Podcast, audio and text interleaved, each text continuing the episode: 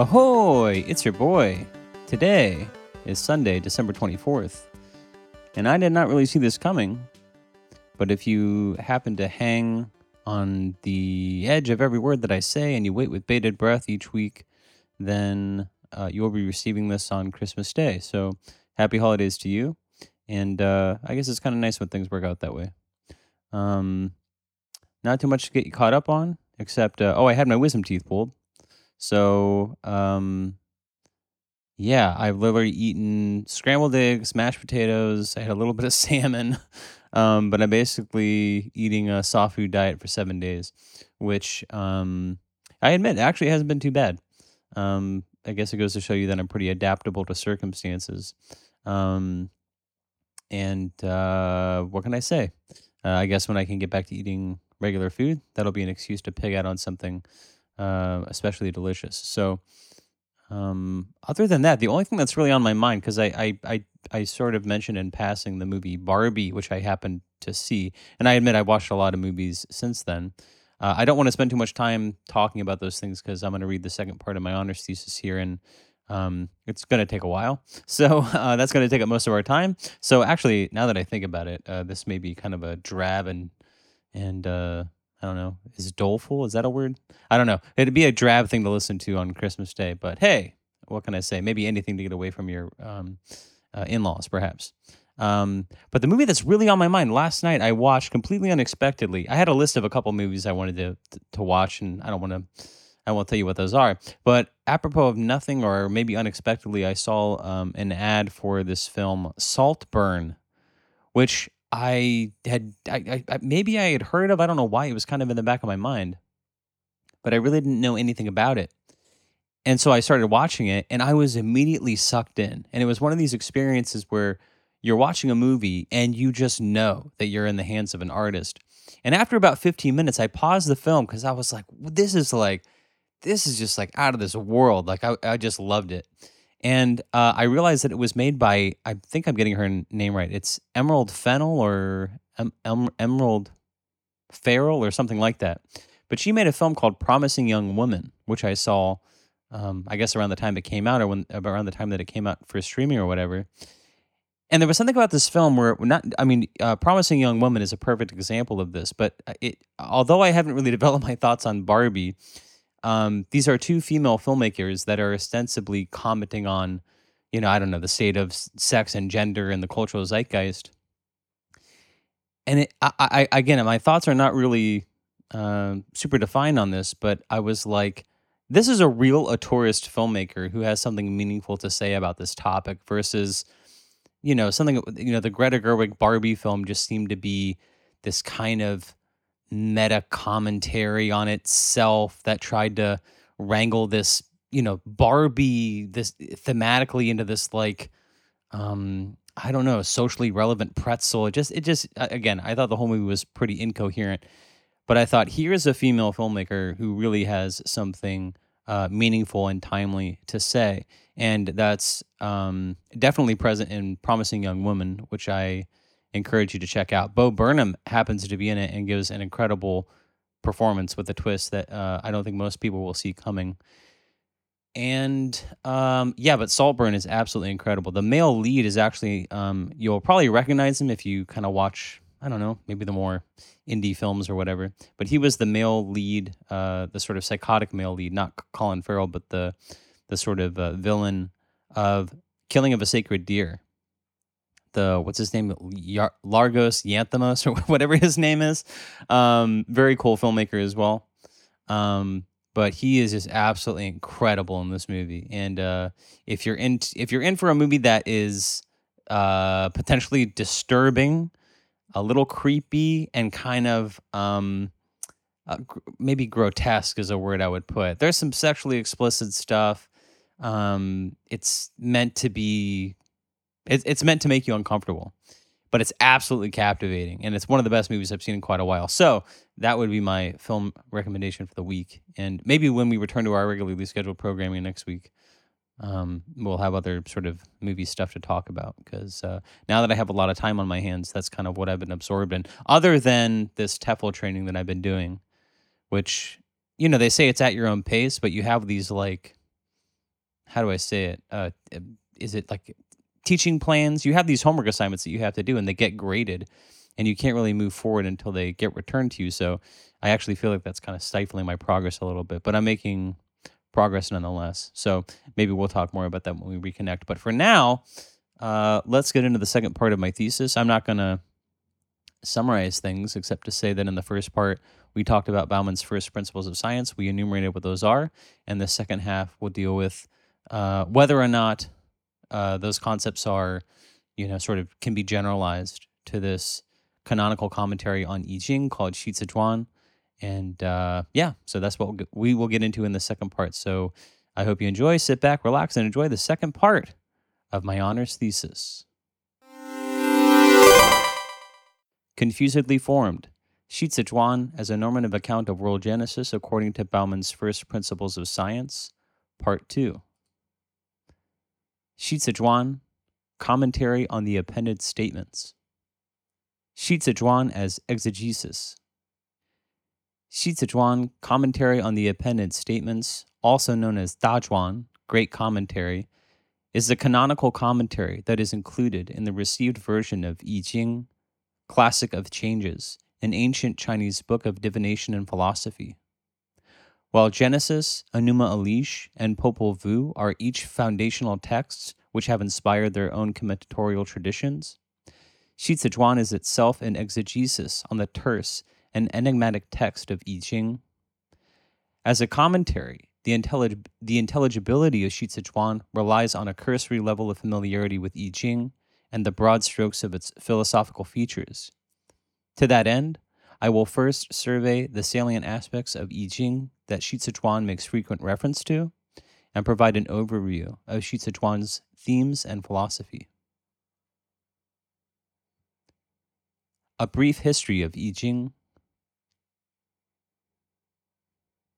I Ching is a multimodal visual and textual work built upon a sequence of 64 images or gua hexagrams, so called because they are composed of every possible permutation of six hexa broken or unbroken lines drawn one on top of each other. Collectively, the hexagrams constitute a system of metonymic images which are said to represent every conceivable situation a person may find themselves in. Appended to each hexagram is a descriptive name and an accretion of commentatorial texts which elucidate their meaning. Traditionally, one consults I Ching by manipulating milfoil stalks, and the random outcome of these manipulations directs the inquirer to a specific hexagram. By reading and reflecting on the image and its text, it is believed that the inquirer is better equipped to recognize the relative good or bad fortune of their current circumstances and will better understand how best to respond to current events and to either bring about or avoid certain outcomes. Although the actual origins of I Ching are uncertain, it is held that the received version of I Ching is a composite text whose oldest layers are rooted in China's earliest recorded history, the Shang Dynasty. While I Ching was used primarily as a divinatory text from its conception through most of the Zhou Dynasty, its subsequent accretion of exegetical and philosophical commentaries, some of which were later attributed to the Chinese philosopher Kongzi, Confucius, and its elevation to the study of Jing, classic, during the Western Han Dynasty, led to it being regarded as a, quote, repository of profound moral and metaphysical truths. Alongside the relative academic uncertainty about I Ching's actual authorship, the history that I Ching recounts of itself is more fantastical than it is historical. Shi dedicates a portion of its text elaborating how the received version of I Ching represents the philosophical and metaphysical wisdom of Chinese culture heroes throughout the ages. Shi Zi relates When in ancient times Lord Fuxi ruled the world as sovereign, he looked upward and observed the images in heaven, and looked downwards and observed the models that the earth provided. He observed the patterns on birds and beasts and what things were suitable for the land. Nearby, adopting them from his own person, and afar, adopting them from other things, he thereupon made the eight trigrams in order to become thoroughly conversant with the virtues inherent in the numinous and the bright, and to classify the myriad things in terms of their true innate natures. We will return to this passage as it recalls our previous discussion of sovereignty in accounts of world genesis and the sovereign's role in encountering the existence of things and separating them according to their genius. For now, this passage establishes that, according to tradition, the building blocks of the hexagrams are eight three lined images, the so called trigrams, also referred to as gua, which were originally drawn in antiquity by the legendary Lord Fuxi to express the fundamental order of the universe. Later tradition holds that the fully historical King Wen, patriarch of the Zhou dynasty, then stacked pairs of trigrams into their known hexagrams, sequenced them into their received order, the so called King Wen sequence, and added summary statements to each to elucidate their meaning. The hexagrams would go on to serve as the models for the basic tools of civilization utilized by the sages. King Wen's son, the Duke of Zhou, later affixed mantic statements to the six individual lines of each, hex- of each hexagram, 384 in total. Finally, the various commentaries and appendices of the received text have traditionally been attributed to Confucius. Although legendary, this account underscores that even by its adepts, I Ching is understood and read as an accretion of texts which can be separated into two main sections one, the earlier core I Ching comprised of the hexagrams, their appended statements, and individual line statements. And two, the latter appended commentaries, collectively referred to as Shi Yi, the Ten Wings, of which Xi Zhuan is one. Scholars have observed significant differences and discrepancies between these two sections. The earlier core is terse and enigmatic, while the latter commentaries are highly philosophical and transfigure what was originally regarded solely as a divinatory manual into a sacred text. The focus of our study, Shi Zhuan, is possibly the most formative in this regard. However, before turning our attention to that text in detail, I will first identify the major themes of Shi Zhuan and demonstrate something of the philosophical language it wields when commenting on I Ching. Features and philosophy of Shi Zhuan. Shi Zhuan was composed in the late Zhou dynasty in the 3rd century BCE and refined into its received form sometime in the Western Han. While references to I Ching divination predate it, the earliest known references to Shi Zhuan specifically are in the Shiji historical record of Sima Qian and Sima Tan from roughly 100 CE. Although authorship of I Ching's Ten Wings are traditionally attributed to Confucius, both ancient and modern scholars have conceded that the received text of Shi Zhuan is a composite work representing the voices of more than one author and at times competing philosophies. And yet, while some interpreters have putatively assigned isolated sections of Shi Zhuan to Taoist or Confucian editors, taken together, the received text can generously be assessed as presenting a syncretic, if not entirely consistent, philosophy. This syncretic quality to Shi Zhuan's philosophy can, in part, be attributed to the ambitions of its authors. Shi Zhuan offers more than a mere explication of I Ching's abstruse text. It is an account of the creation of both I Ching and the cosmos itself. Although not a narrative account of creation like Genesis, Shi Zhuan is saturated with the philosophical language and terminology of the late Zhou and early Han, a period of syncretic cosmological thought. This syncretic quality of the language of Shi Zhuan partly accounts for the attention it earned from latter Song dynasty Neo Confucians, who drew heavily from the language of Shi Zhuan in formulating the syncretic revivalist form of Confucianism that would go on to be the orthodox interpretation of the classics for nearly 1,000 years. In this prevailing interpretation, Shi Zhuan reads I Ching as an infallible system which provides insight into the cosmic processes operating within nature and through the symmetry that exists between heaven, earth, and humankind within ourselves as well. Still, the language wielded by the authors of Shi Zhuan assumes a level of fluency with the philosophical parlance of the period in which it was written. While a full explication of the text's philosophy is outside the scope of this essay, it will require that we frequently refer to Shi Zhuan's own commentatorial history to elucidate its otherwise enigmatic expressions. In the study which follows, we will explore how closely this infallible system conforms to the principles outlined in Baumann's first principles of science. Xizhuan and Baumann's first principles of science. Xizhuan as a scientific account of creation. Before locating Baumann's first principles of science in the text of Xizhuan, we should first demonstrate if the text qualifies as a scientific account of creation at all. Recall that science here is not understood according to its modern definition as a system of inquiry aimed at arriving at objective facts about the underlying order of nature, but as original science, that which is known through empirical observation. Joseph A. Adler asserts that although categorized as a commentary, there are actually relatively few passages of Xizhuan which are formally commentatorial, and that even these are latter interpolations.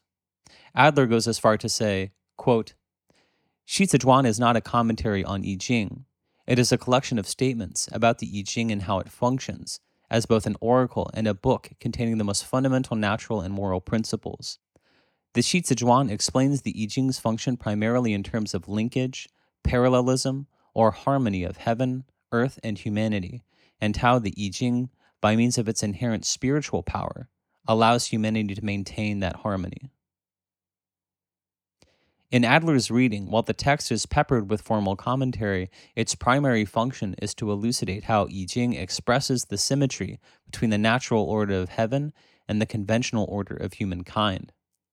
Moreover, he observes that, according to Xizhuan's own claims, astute readers of the text gain something of the fundamental natural and moral principles which allow humanity to maintain that symmetry.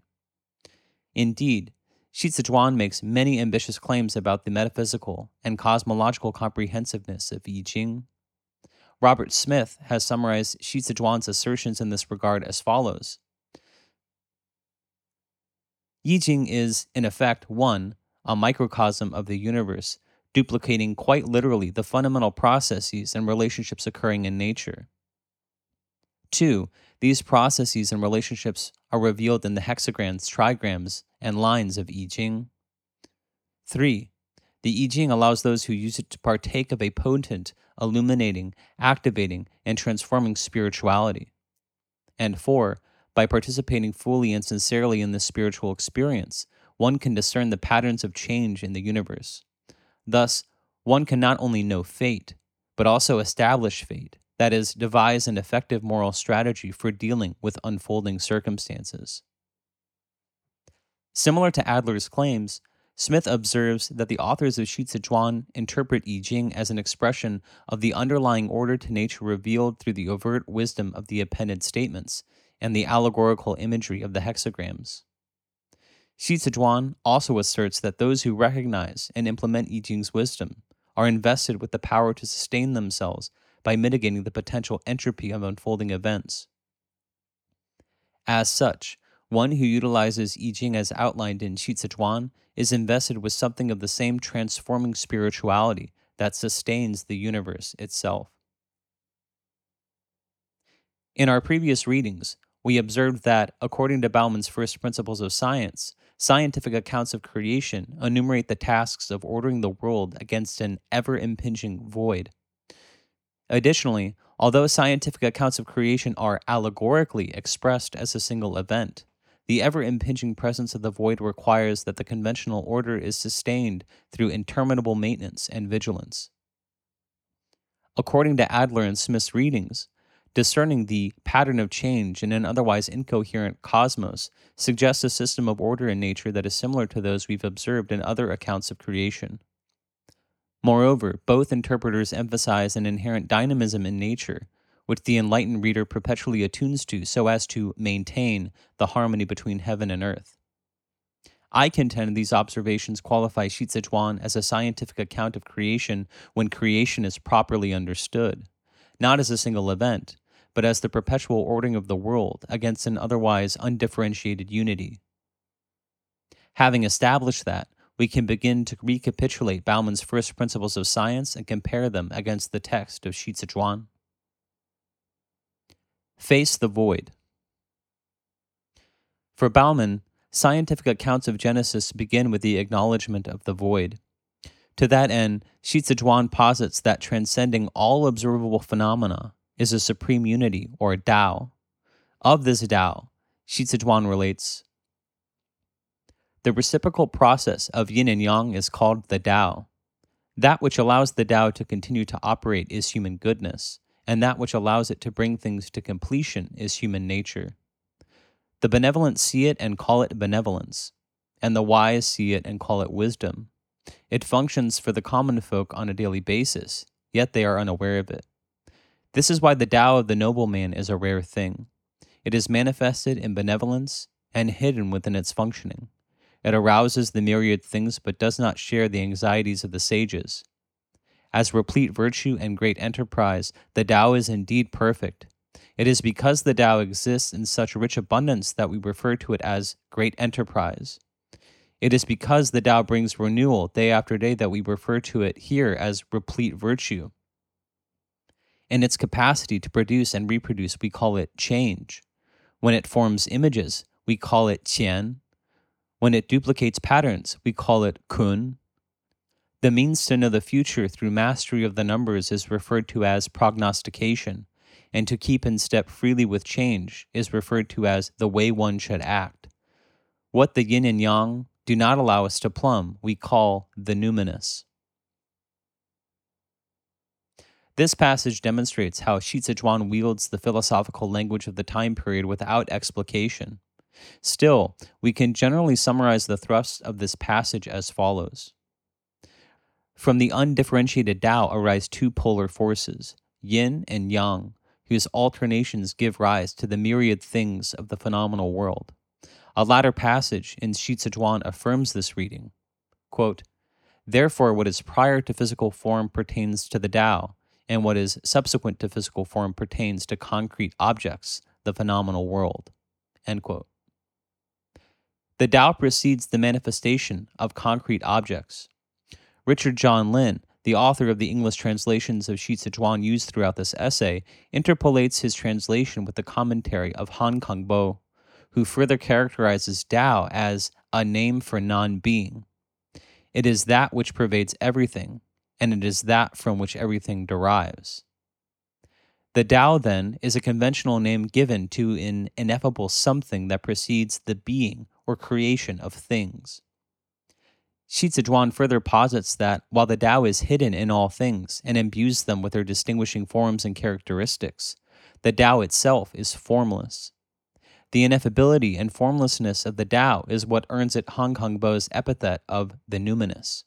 He elaborates The numinous refers to the expression used to address the myriad things in terms of their subtlety and as something for which it is impossible to formulate questions. I once tried to discuss it this way. Absolutely everything just undergoes transformation in the great void and all of a sudden comes into existence spontaneously. As we do not understand why all this is so, how much less can we understand what the numinous is? And it takes the perfect void to respond perfectly to things. We equate this with the Tao. As it takes the complete lack of conscious thought to view things from the point of the mysterious, we call this the numinous. One who takes the Tao as resource and so achieves union with it derives his power to do so from the numinous, but is himself more dark like than is the numinous. According to Han Kang Bo's conception, the Tao is manifest in creation through transformation or change, the alternation of yin and yang. In its undifferentiated state, however, the Tao exists as non being, a state which, like the Tao itself, can be posited but not fully comprehended. Shi itself argues that although the Tao animates all of creation, its transcendent nature means that its presence goes unacknowledged by most people. Even the sage or nobleman, who variously recognizes the Tao as benevolence, wisdom, and virtue, can only dimly intuit the nature of the supreme Tao.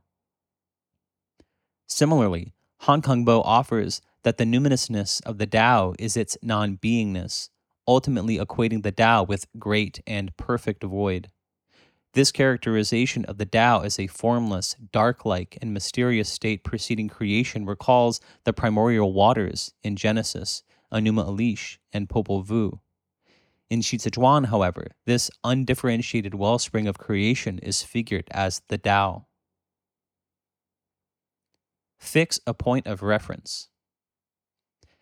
Having acknowledged the void, the creation of spatial and temporal order from the undifferentiated unity begins with fixing a point of reference. In doing so, Xicizhuan sets out by drawing a distinction between heaven and earth. The opening lines of Xicizhuan read As heaven is high and noble, and earth is low and humble, so it is that Qian and Kun are defined. The high and the low being thereby set out, the exalted and the mean have their places accordingly. There are norms for action and repose, which are determined by whether hardness or softness is involved. Those with regular tendencies gather according to kind, and things divide up according to group. So it is that good fortune and misfortune occur. In heaven, this process creates images, and on earth, it creates physical forms. This is how change and transformation manifest themselves. Again, while the meaning of the philosophical language in this passage is not always intuitive, it is apparent from the outset that Xicizhuan begins by enumerating a litany of binary concepts heaven, earth, high, low, noble, humble, qian, kun, exalted, mean, action, repose, hardness, softness, good fortune, misfortune, images, physical forms, and change, transformation. We have already observed that apparent change and transformation are the manifestations of the alternation between two primordial forces, yin and yang, which arise from the undifferentiated unity of Tao. This fundamental binary is the organizing principle that the authors of Shizi order the world by. Although yin and yang are simultaneously present in all things, because they only obtain equal measure in the undifferentiated Tao, all observable phenomena can be classified as yin or yang based on the predominance of one force over the other. The Shizi passage above indexes how this universal dualism is expressed by the first two hexagrams of I Ching, Qian, pure yang, hexagram 1, and Kun, pure yin, hexagram 2. The subsequent binaries in this passage can therefore be parsed according to these two categories. Yang is heaven, high, noble, qian, exalted, action, hardness, good fortune, images, and change. Yin is earth, low, humble, kun, mean, repose, softness, misfortune, physical forms, and transformation. Although not a single point, it is this overarching dualism that Richard Wilhelm identifies as Xicizhuan's fixing a point of reference in the creation of order against the undifferentiated void. For Wilhelm, if change and transformation are the means by which the numinous Tao is manifested in the phenomenal world, non change, like Han Kang Bo's characterization of the Tao as non being, is the point of reference against which the phenomenal world is recognized. In his commentary to the above passage in Shichuan, Wilhelm elaborates Non change is the background, as it were, against which change is made possible. For in regard to any change, there must be some fixed point to which the change can be referred. Otherwise, there can be no definite order, and everything is dissolved in chaotic movement. This point of reference must be established, and this always requires a choice and a decision. It makes possible a system of coordinates into which everything else can be fitted. Consequently, at the beginning of the world, as at the beginning of thought, there is the decision, the fixing of a point of reference. Theoretically, any point of reference is possible. The ultimate frame of reference for all that changes is the non changing. While Genesis and other scientific accounts of creation identify a creative event as the fixing of a first point of reference, Wilhelm and Han Kang Bo observed that Shizi identifies a negation of observable phenomena as a first point of reference. This could be endemic to a text which explicates the natural order from the perspective of humankind. Although we will observe that Shizi is not without allegory, unlike Genesis, Enuma Elish, and Popol Vuh, which recount creation in a way that is overtly fantastical, Shi deconstructs the phenomenal world to arrive at the underlying order beneath it, beginning with what is empirical and reasoning backwards toward what must precede it. In the same way, Han Kang Bo identifies non being as antecedent to the differentiation of things, Wilhelm posits non change as a preceding first point against which apparent change and transformation can be recognized. Moreover, Wilhelm's assertion that fixing this point makes possible a system of coordinates into which everything else can be recognized affirms Baumann's assertion that fixing a point of reference is fundamental to constructing a conventional spatial and temporal order. Assume the center. In the course of fixing a point of reference, we assume the center. Recall that assume in this context implies both the presumption or convention of centrality in the midst of the void, and also assumption in the sense of taking centrality upon oneself. Wilhelm has already underscored the infinite number of available points to choose from in the midst of an undifferentiated unity. And yet, as with Baumann's hypothetical example of falling through the ice, arbitrary does not mean inconsequential. In the same way, someone who has fallen through the ice depends on locating the hole they fell through to survive, Wilhelm asserts that it is critical for readers of Shi Zhuan to identify non change as the first point of reference if they intend to construct a conventional order that accords with the order of heaven. Although any point of reference is theoretically possible, he argues, quote, Experience teaches that at the dawn of consciousness, one stands already enclosed within definite prepotent systems of relationships. The problem then is to choose one's point of reference so it coincides with the point of reference of cosmic events. For only then can the world created by one's decision escape being dashed to pieces against prepotent systems of relationships with which it would otherwise come into conflict. Wilhelm's injunction that a conventional order which does not accord with the prepotent systems inherent in nature is in danger of being dashed to pieces evokes the same threat encountered by Christopher McCandless in the true wilderness of Alaska and the same hazards that await the residents of New York City should they ever stop attending to the ever impinging deluge threatening their subway system. With respect to the ever looming threat of the void, Shi Zhuan cautions to get into danger is a matter of thinking one's position secure. To become ruined is a matter of thinking one's continuance protected. To fall into disorder is a matter of thinking one's order enduring. Therefore, the noble man, when secure, does not forget danger. When enjoying continuance, does not forget ruin. When maintaining order, does not forget disorder. This is the way his person is kept secure and his state remains protected. While the prepotent systems of the Tao are knowable to one who is up to the task, there is an inherent dynamism to their changes and transformations which the noble man attunes to and adjusts themselves to accordingly. Shi Zhuan counsels that although humankind assumes, takes upon themselves, the center by fixing an arbitrary point of reference in the undifferentiated Tao, they cannot assume, take for granted, that overcoming the void ensures their security in perpetuity, since continuance depends on responding to the Tao's transformations. Additionally, Shi Zhuan highlights how humankind's assumption of centrality in the natural order is figuratively expressed in the hexagrams of I Ching. In the commentary's second section, which deals with the hexagrams and text of I Ching more granularly, Shi Zhuan reports as a book, The Changes is something which is broad and great, complete in every way. There is the Tao of heaven in it, the Tao of man in it, and the Tao of earth in it. It brings these three powers together and then doubles them. This is the reason for there being six lines. What these six lines embody are nothing other than the Tao of the three powers. Shi Zhuan establishes that part of I Ching's repleteness is the way it accurately figures humankind's place in the cosmos relative to heaven and earth.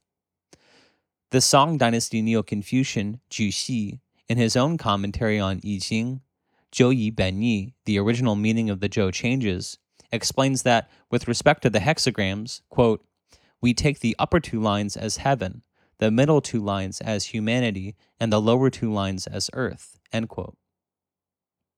When consulting the hexagrams and attending to the individual line statements, Xici Zhuan and Zhu Xi's commentary on it conclude that, schematically, the two central lines of each hexagram figuratively represent the abode of humankind, which resides literally and figuratively between the abodes of heaven and earth.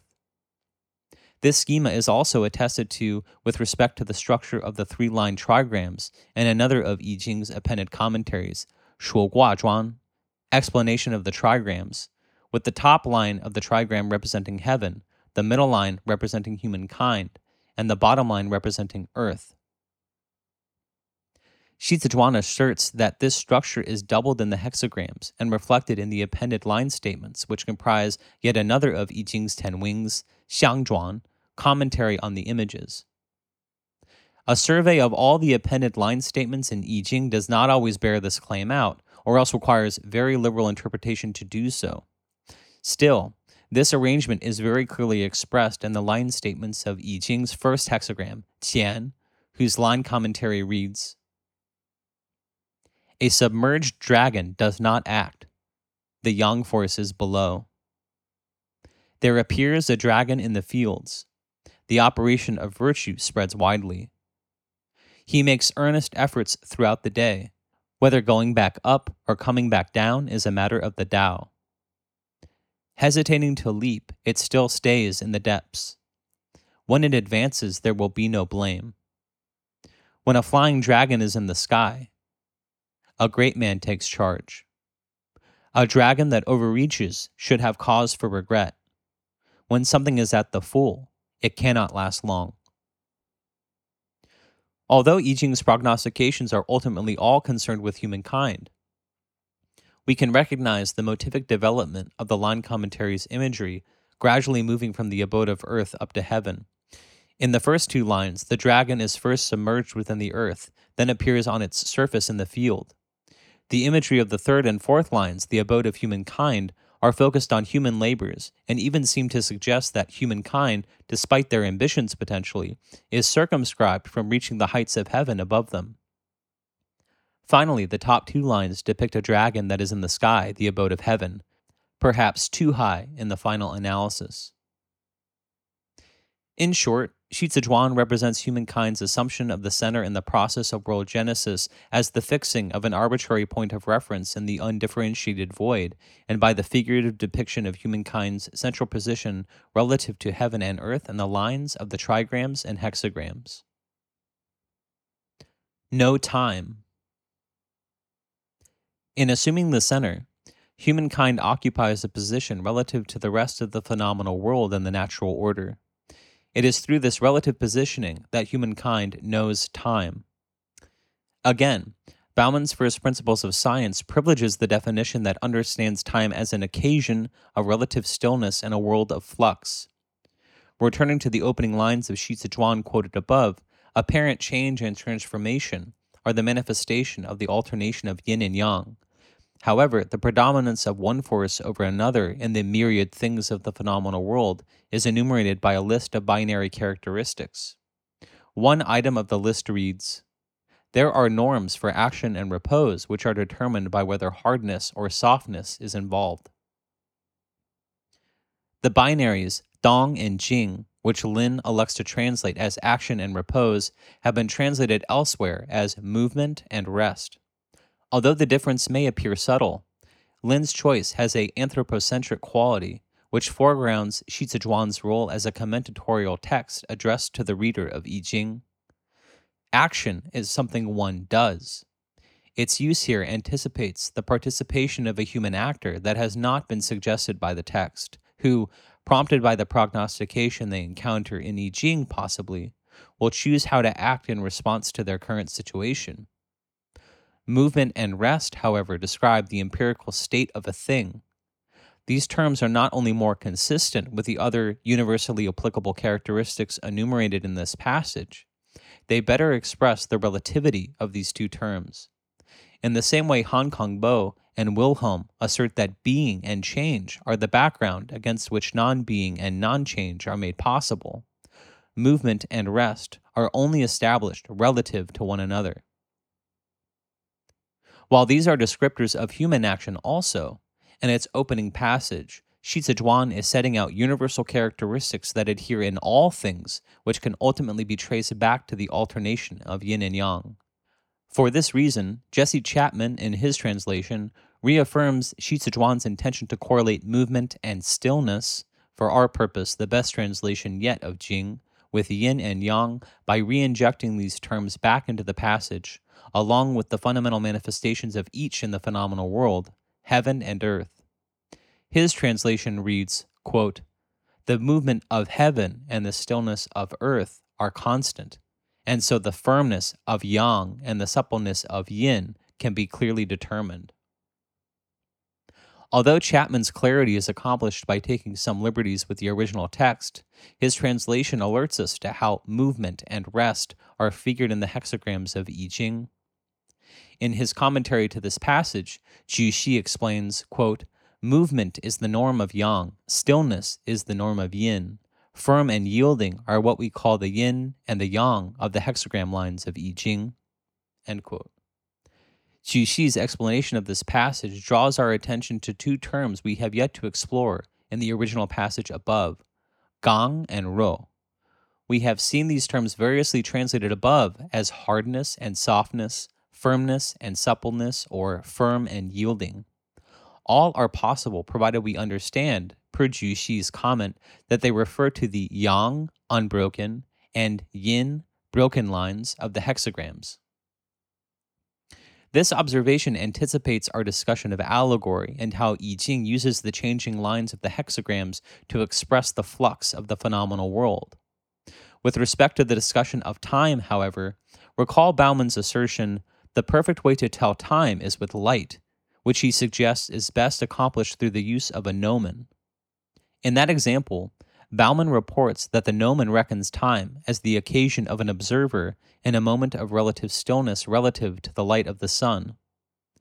In the same way, Baumann prescribes the gnomon as a tool to occasion stillness relative to the light of celestial bodies.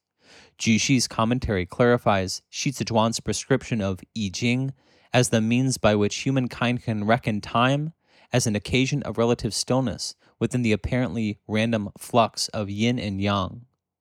Wilhelm explains how this is accomplished as follows In the heavens, constant movement and constant change prevail. On earth, fixed and apparent lasting conditions are to be observed. On close scrutiny, this is only delusion. In the philosophy of I Ching, nothing is regarded as being absolutely at rest. Rest is merely an intermediate state of movement or latent movement. However, there are points at which the movement becomes visible. This is symbolized by the fact that the hexagrams are built up of both firm and yielding lines. The firm, the strong, is designated as the principle of movement, the yielding as the principle of rest. The firm is represented by an undivided line, the yielding by a divided line. Wilhelm's explanation elucidates how the prognostications of I Ching gain their potency according to Shi Zhuan's conception. From humankind's perspective, judging by the unpredictability of events and the random movements of celestial bodies in heaven, the phenomenal world is a world of flux. However, I Ching reckons time through the hexagrams, which, like the gnomon, express occasions of relative stillness and the alternations of yin and yang. According to Shi Zhuan, in the same way, the spinning ballerina experiences relative stillness by remaining in time with a fixed point. The nobleman also reckons time and brings order to the apparent flux of the phenomenal world by attuning to the primary forces underlying its natural order, yin and yang, which are expressed by the firm and yielding lines of the hexagrams. Observe the horizon. Alongside the construction of temporal order is the construction of spatial order. In the Hebrew account of Genesis, this ordering begins with God establishing a dome in heaven and separating the waters of heaven and earth. It is no accident that Shi also begins by discriminating between heaven and earth. Drawing again from Shi opening lines, the text reads, quote, As heaven is high and noble and earth is low and humble, so it is that Qian and Kun are defined. Shi Zhuan sets out by expressing that just as heaven and earth are the fundamental manifestation of the primary forces of yin and yang in the phenomenal world, Qian and Kun are the fundamental expressions of those forces in I Ching. As with the separation of the primordial waters in Genesis, this division cleaves an otherwise undifferentiated unity into two realms the abode of humankind and the abode of heavenly bodies. A latter passage in Shi Zhuan also identifies the establishment of heaven and earth as the prerequisite for the construction of spatial order. Quote, With heaven and earth having their positions thus fixed, change operates in their midst. This passage spells out that this bifurcation of the void fixes the boundaries of heaven and earth. Having fixed the boundaries of each, these realms can be populated with the myriad things of the phenomenal world. Encounter the existence of things. Shi Zhuan spends a significant portion of its text encountering the myriad things of the phenomenal world. This is first expressed in the distinction between two classes of things, xiang, images, and xing, form. Again, drawing on a section of Shi Zhuan's opening lines above, the text reads, quote, In heaven, this process creates images, and on earth, it creates physical forms. This is how change and transformation manifest themselves. In Han Kang Bo's assessment, images here are equivalent to the sun, moon, and the stars, and physical forms here are equivalent to the mountains, the lakes, and the shrubs and trees. Like Genesis, which treats the creation of the lights in the dome of the sky and the earth putting forth vegetation separately, Shi Zhuan distinguishes between the characteristic things of heaven and earth, drawing our attention to the myriad things in broad categories first, before separating them with greater specificity according to their qualities. Separate one thing from another according to its genius. Having established broad categories, Shi Zhuan asserts that things of similar character are sorted according to their inherent qualities. This is the process indicated above by which the things of heaven and earth can be identified as either images or form. The text reads, quote, Things with regular tendencies gather according to kind, and things divide up according to group. End quote. In Shi Zhuan, this is true both of the things of the phenomenal world as well as their figuration in the hexagrams of I Ching. Recall again the passage above in which Lord Fuxi encounters the existence of things and, according to their innate natures, authors the trigrams to serve as models for civilization. Quote, when in ancient times Lord Fuxi ruled the world as sovereign, he looked upward and observed the images in heaven, and looked downwards and observed the models that the earth provided. He observed the patterns on birds and beasts and what things were suitable for the land. Nearby, adopting them from his own person, and afar, adopting them from other things, he thereupon made the eight trigrams in order to become thoroughly conversant with the virtues inherent in the numinous and the bright, and to classify the myriad things in terms of their true, innate natures. Just as Baumann concludes that the being of a thing comes into existence when we know their essential character, Lord Fuxi functions like the sovereign creators of Genesis, Enuma Elish, and Popol Vuh in classifying the myriad things of the phenomenal world in terms of their true innate natures. Reify the genius of things with logos. An enduring distinction between the type of cosmogony outlined in Shi and other accounts of creation is that while the culture heroes identified in Shi are certainly sages and invested with something of the same spiritual power which emanates from the Tao, they do not, like God, Marduk, and plumed serpent, exist prior to creation.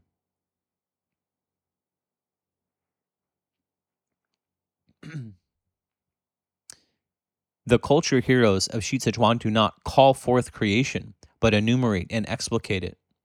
Still, while they are not responsible for the creation of the cosmos at large, Shi credits Lord Fuxi and others with the creation of the conventional order of civilization, which is itself modeled on the same natural order as heaven. They reify the genius or inherent qualities of things by recognizing the patterns of nature in them. Shi itemizes a long list of things which are modeled by the sages after the heavenly pattern expressed in the trigrams and hexagrams of I Ching. Lord Fuxi tied cords together and made various kinds of snare nets for catching animals and fish. He probably got the idea for this from the hexagram Li. After Lord Fuxi perished, Lord Shennong applied himself to things. He hewed wood and made plowshares, and bent wood and made a blow handle. The benefit of plowing and hoeing he taught to the world. He probably got the idea for this from the hexagram E. He had midday become market time, had the people of the world gather, had the goods of the world brought together, had these exchanged, had them then retire to their homes, and enabled each one to get what he should. He probably got the idea for this from the hexagram Shi After Lord Shennong perished, the Lord Yellow Emperor Lord Yao and Lord Shun applied themselves to things. They allowed things to undergo the free flow of change, and so spared the common folk from weariness and sloth. With their numinous powers, they transformed things and had the common folk adapt to them. The Yellow Emperor, Yao, and Shun let their robes hang loosely down, yet the world was well governed. They probably got the idea for this from the hexagram Qian and Kun. They hollowed out some tree trunks to make board and whittled down others to make paddles. The benefit of boats and paddles was such that one could cross over to where it had been impossible to go. This allowed faraway places to be reached, so benefited the entire world. They probably got the idea for this from the hexagram Huan. They domesticated the ox and harnessed the horse to conveyances. This allowed heavy loads to be pulled and faraway places to be reached, and so benefited the entire world. They probably got the idea for this from the hexagram Sui. They had gates doubled, and how watchmen's clappers struck and so made provision against robbers. They probably got the idea for this from the hexagram Yu. They cut tree trunks to make bows and whittled others to make arrows. The benefits of bow and arrows were such that they dominated the world. They probably got the idea for this from the hexagram Kui. In remote antiquity, caverns were dwellings, and the open country was a place to stay. The sages of later ages had these exchanged for proper houses, putting a ridgepole at the top and rafters below in order to protect against the wind and rain. They probably got the idea for this from the hexagram Dazhuang. In antiquity, for burying the dead, people wrapped them thickly with firewood and buried them out in the wilds, where they neither made grave mounds nor planted trees. For the period of mourning, there were no definite amount of time. The sages of latter ages had this exchanged for inner and outer coffins. They probably got the idea for this from the hexagram Daguo. In remote antiquity, people knotted cords to keep things in order. The sages of latter ages had these exchanged for written tallies, and by means of these, all the various officials were kept in order, and the myriad folk were supervised. They probably got the idea for this from the hexagram Guai. This itemization correlates a number of hexagrams with the foundational tools of civilization and emphasizes that the sages were able to draw on the images of the hexagrams for their inspiration through their numinous powers, the same spiritual force which is inherent in the hexagrams also.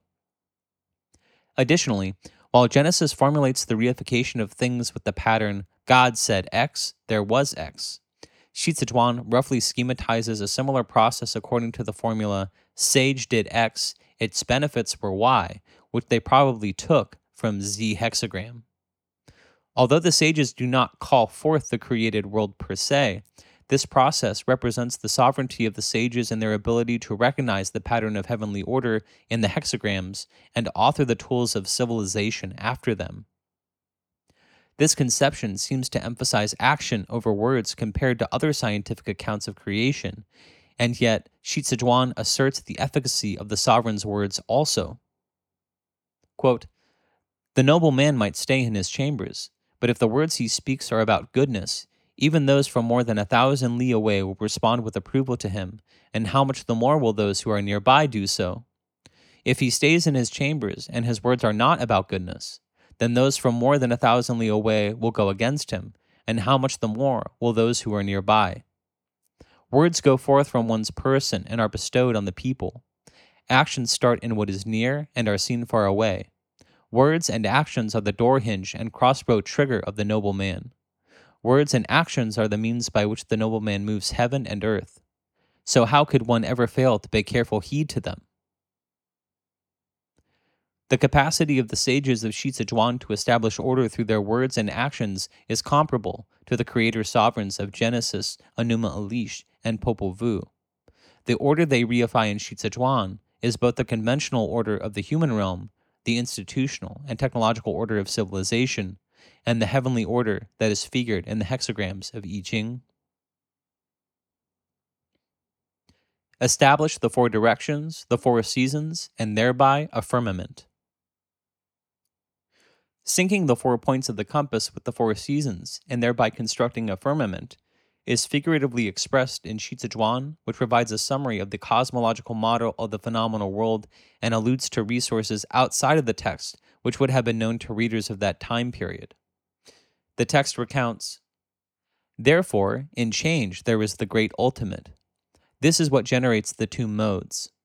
The two basic modes generate the four basic images, and the four basic images generate the eight trigrams.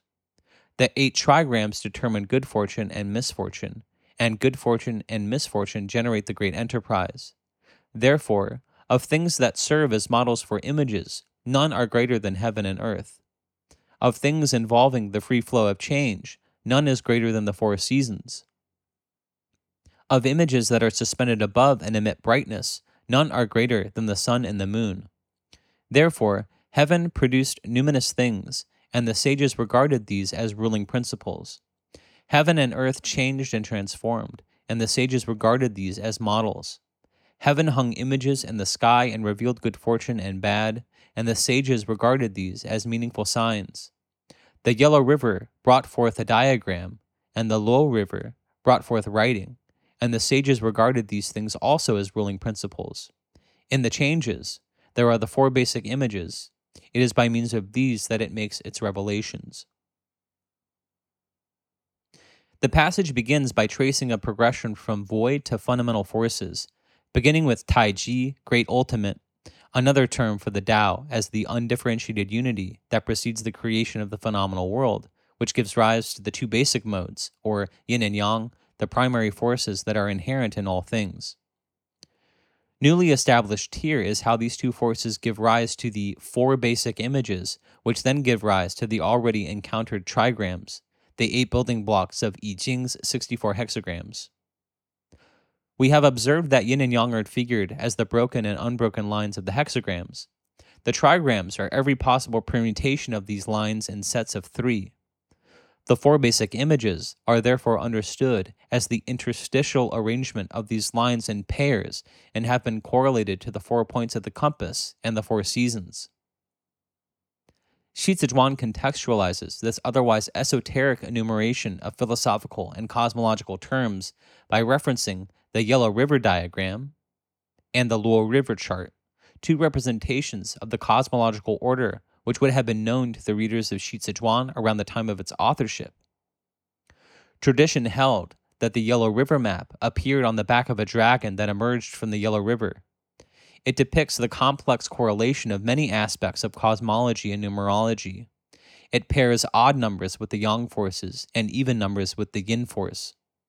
We also see these numbers correlated to the points of the compass and to the eight trigrams. Each point of the compass is also synced with the four seasons.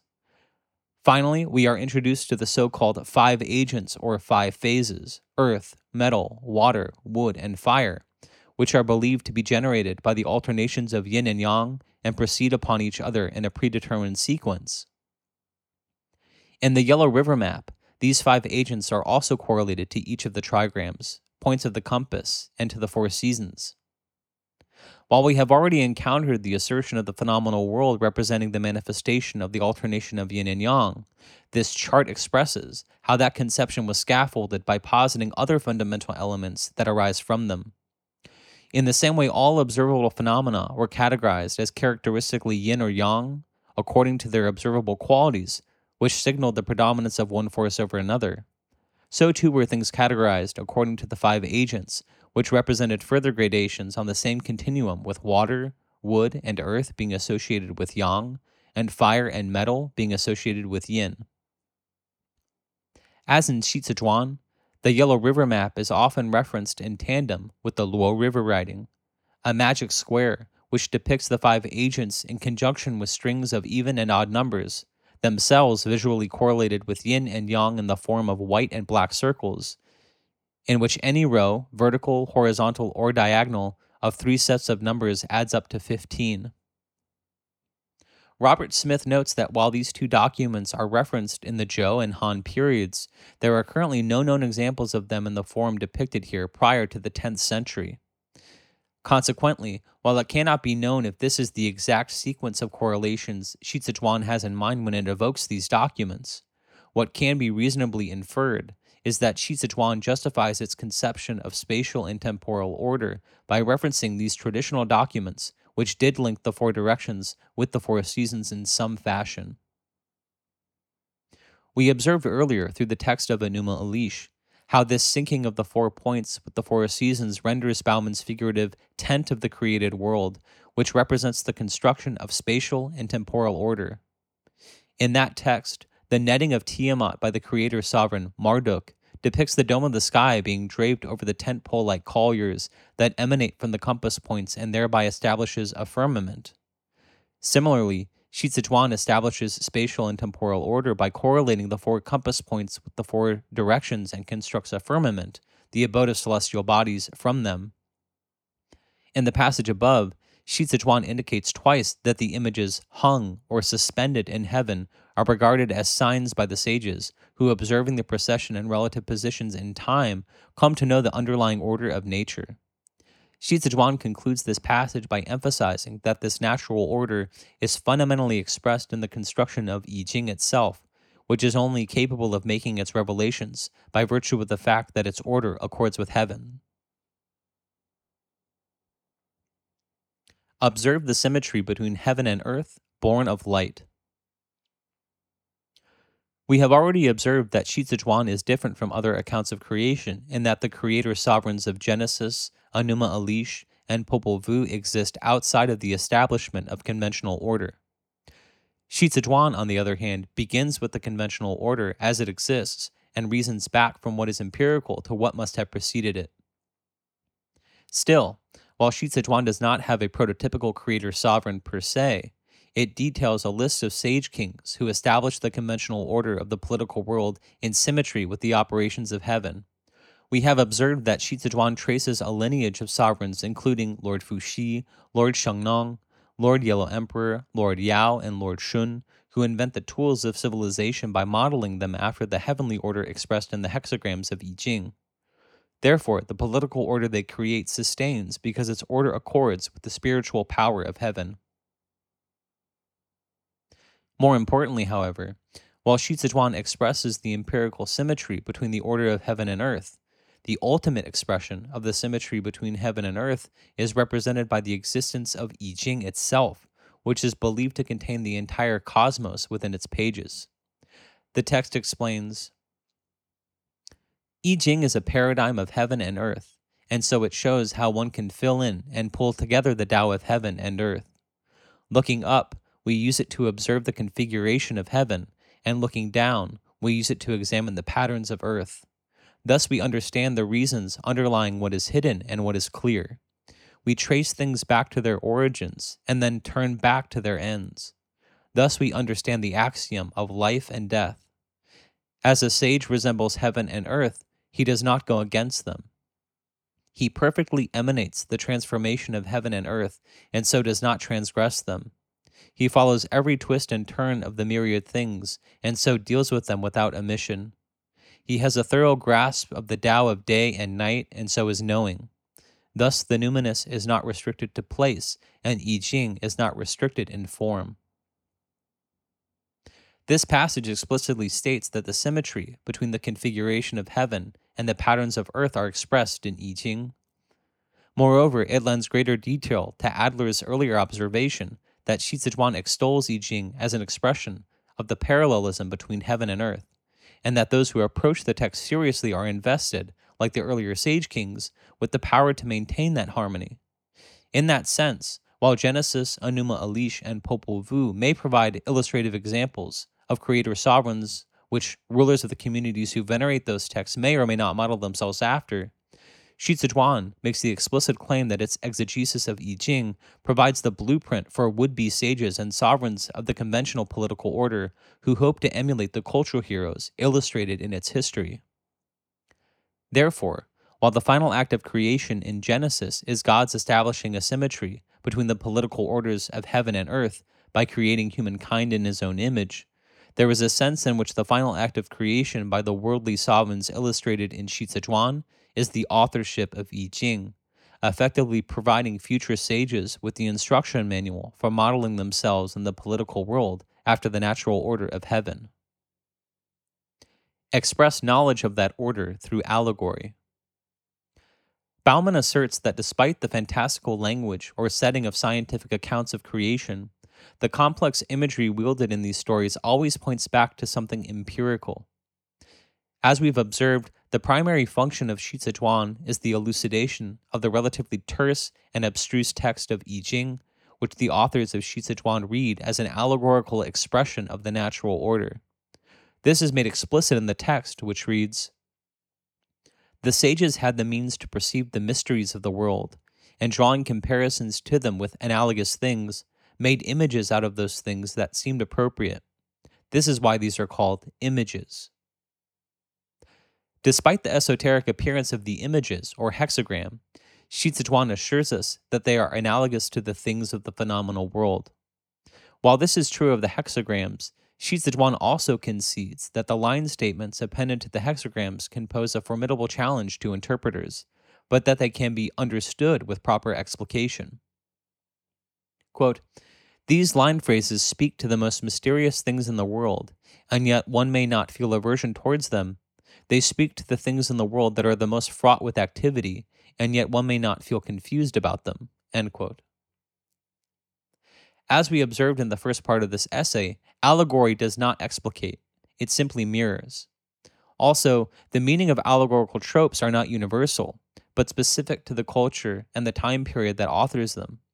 Therefore, Zhuan, understanding that accurate interpretation of I Ching's allegory requires explanation, offers a detailed account of the line statements to a selection of I Ching hexagrams to demonstrate how this system of allegorical expressions functions throughout the text. Our earliest example of the spiritual power of the sovereign's words comes from Zhuan's elucidation of the line statements of hexagram 61, Zhong Fu, Inner Trust. In context, the full quote reads A calling crane is in the shadows. Its young answers it. I have a fine goblet. I will share it with you. The master said, The noble man might stay in his chambers, but if the words he speaks are about goodness, even those from more than a thousand li away will respond with approval to him, and how much the more will those who are nearby do so? If he stays in his chambers and his words are not about goodness, then those from more than a thousand li away will go against him, and how much the more will those who are nearby do so? Words go forth from one's person and are bestowed on the people. Actions start in what is near and are seen far away. Words and actions are the door hinge and crossbow trigger of the nobleman. It is the opening of this door or the release of this trigger that controls the differences between honor and disgrace.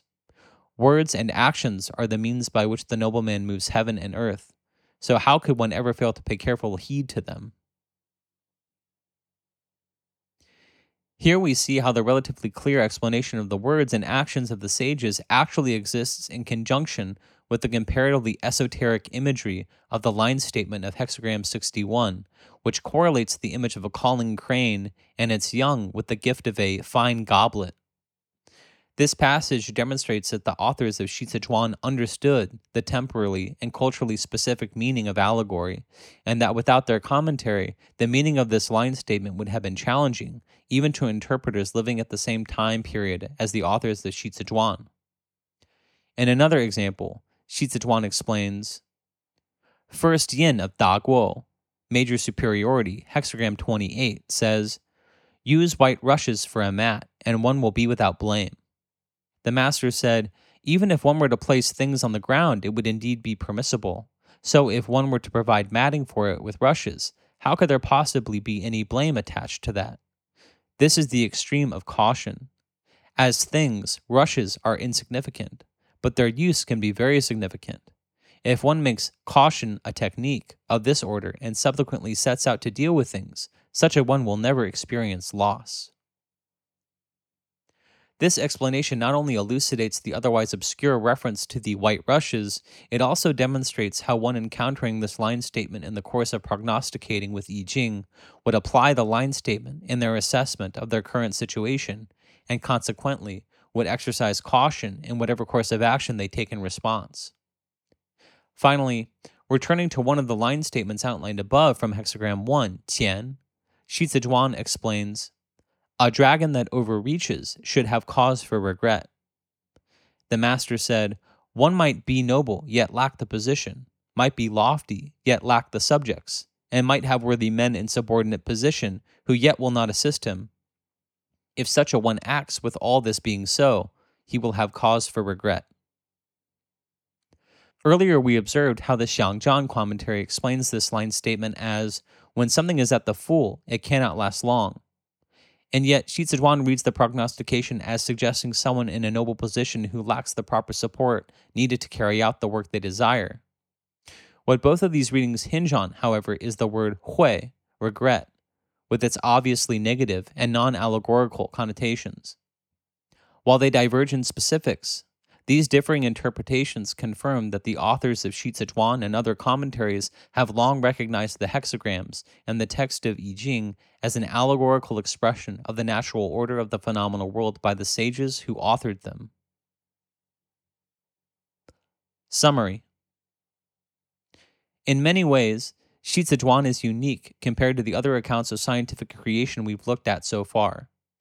While Genesis, Enuma Elish, and Popol Vuh are foundational texts which have inspired their own exegetical and commentatorial traditions, Xici Zhuan is itself an exegesis of I Ching, which it regards and in many ways refigured as a sacred text. Moreover, while other accounts of creation figure creation occurring at the hand of creator sovereigns which exist outside of and precede the creation they author, Xici Zhuan begins with the observable phenomena of the created world and reasons back to the conditions and forces which must have given rise to it, ultimately regarding the authorship of I Ching by the former sages as the fullest expression of the underlying order of heaven. Still, despite these differences, we have observed how Xici Zhuan in conjunction with I Ching and with the aid of Xici Zhuan's own commentatorial tradition, conforms to the same first principles of science as other scientific accounts of creation. In acknowledgement of the void, Xici Zhuan posits an undifferentiated unity, or Tao, which precedes creation. In fixing a point of reference, Xici Zhuan asserts that the Tao gives rise to the primary forces of yin and yang, whose alternations manifest the apparent change and transformation of the phenomenal world. Wilhelm and Han Kang Bo have both observed that this initial differentiation of the unity into being from non being and the establishment of change against the background of non change exemplify the fixing of a point of reference in the process of creation. In fixing a point of reference, Xici Zhuan demonstrates how humankind assumes centrality, and that this centrality is also figuratively depicted in the arrangement of the lines in the trigrams and hexagrams of I Ching. In assuming the center, Xici Zhuan also knows time as an occasion of stillness relative to the light of celestial bodies. Xici Zhuan asserts that, in the same way the gnomon reckons time by occasioning moments of stillness between an observer and the light of the sun, I Ching allows the inquisitor to reckon time as occasions of stillness relative to the cosmic forces of yin and yang, whose alternations are knowable and undergird the apparent randomness of unfolding events. Xici Zhuan observes the horizon in fixing the boundaries of heaven and earth, and encounters the existence of things by distinguishing between the images, celestial bodies, which are suspended in heaven, and the physical forms of the things of the earth. While these are first identified in broad categories, Xici Zhuan separates things according to their genius initially through the actions of Lord Fuxi, who begins the work of differentiating things according to their innate natures. The genius of the myriad things is reified through Logos by the sage kings who are invested with the spiritual power to order the world through their words and actions. By referencing the cosmological order depicted in the Yellow River map and Luo River writing, Xici Zhuan establishes a firmament by syncing the four directions with the four seasons. Finally, Xici Zhuan identifies the authorship of I Ching, a microcosm unto itself, as the ultimate expression of the symmetry between heaven and earth, and recognizes allegory as the ultimate expression of original science, which Xicizhuan spends a significant portion of its text explicating. Conclusion While I have demonstrated that Xicizhuan conforms to Baumann's first principles of science, I anticipate criticism from scholars who might balk at Baumann's claim that this theory generalizes to all scientific accounts of creation for two reasons. First, I expect that few modern scholars would accept Baumann's differentiation between original and modern science. In my experience, it is more common for modern scholars to posit a progression of scientific inquiry beginning, at the bad end, with early accounts of creation and advancing through history until we arrive at the foundations of modern science Newtonian physics, Einstein's theory of relativity, Darwinian evolution, quantum mechanics, string theory, etc. However, if we accept that scientific accounts of creation like those we've observed, Genesis, Enuma Elish, Popol Vuh, and Xicizhuan, are scientific in the original sense Baumann prioritizes, then we must appreciate that the science they relate is a culturally specific expression of the empirical phenomena of the natural world. Because we lack the allegorical literacy of the authors of these accounts, we do not recognize their precise, objective, and empirical language and misconstrue it as personification, metaphor, or symbolism, which is subjective, abstract, and open to interpretation. Rather than a method of inquiry that arrives at objective facts about the natural world, Baumann's first principles of science elucidate how different communities separated by time and space have ordered the world in the face of the void. While their specifics are a matter of religion, which is conventional and culturally specific, the science that underlies them is universal. As Baumann puts it, the science necessary to create a world is timeless. It never changes, not for anyone, anywhere, ever. Peoples face the void, fix a point of reference, assume the center, know time and space, observe the horizon, separate out one thing from another by its genius, and so on again and again and again. We know the science of Genesis is timeless because we know the conventional order is not. We are confident in the veracity of Weisman's account of the inevitable decay of our constructed environment in the absence of humankind because the created world is impermanent. Recall again Baumann's characterization of the void as ever looming and ever impinging. Although expressed allegorically, Marduk's netting of Tiamat is as empirically real and necessary for maintaining the conventional order as the 752 hydraulic pumps which prevent New York City from reverting back into the primordial waters, literally, of the void. Baumann puts this point poignantly when he says, Worlds are degenerate. They deteriorate and decline. The created world is like a car, perfect in the showroom, but the moment you drive it off the lot, it begins to depreciate. So, the created world is perfect in the moment of Genesis, but no sooner does it start to turn than it begins to break down. The created world must therefore be maintained. Created order must constantly be shored up lest the ever looming presence of the void reduce it to nothing. The world is like a garment, perfect off the rack, but after you wear it well, you have to patch it and mend it lest it fall to pieces. So, at the moment of Genesis, the stars in the heavenly matrix precisely indicate the times and places ascribed to them, but over time lose their way.